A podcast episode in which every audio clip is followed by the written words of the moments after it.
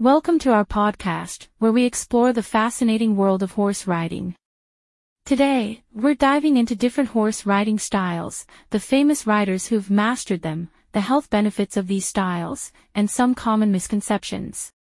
So, saddle up and let's get started. Famous riders in each style. In the world of Western riding, Trevor Brazile and Charmayne James stand out.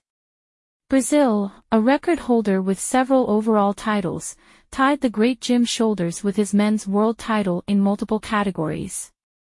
Charmayne James, on the other hand, is the all-time record holder for women rodeo performers, with an impressive series of straight wins. In the realm of equestrianism, Beezie Madden and Alicia Burton have made their mark. Madden is not only one of the most famous equestrians but also one of the most successful ones. Burton, meanwhile, has gone viral with her impressive freeriding videos, demonstrating the practice of riding a horse without the help of a saddle or bridle. Health benefits of different riding styles.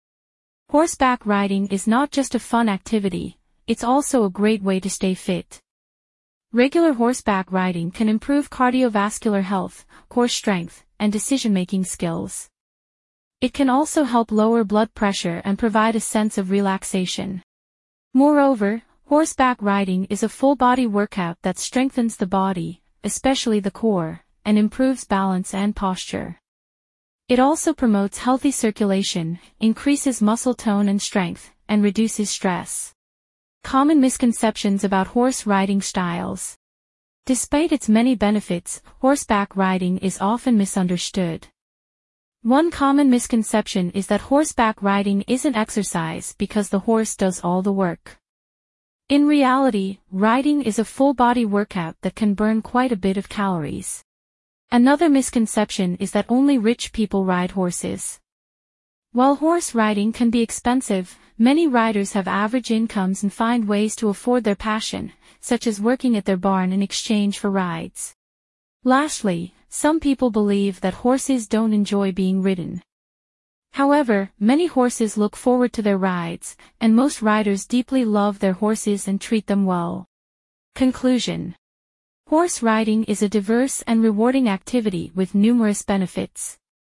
Whether you're a fan of Western riding or equestrianism, there's a style out there for you. And remember, no matter what misconceptions you may encounter, the truth is that horse riding is a wonderful way to stay fit, connect with animals, and enjoy the great outdoors. That's it for today's episode.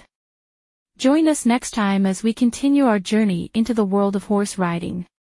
Until then, happy trails.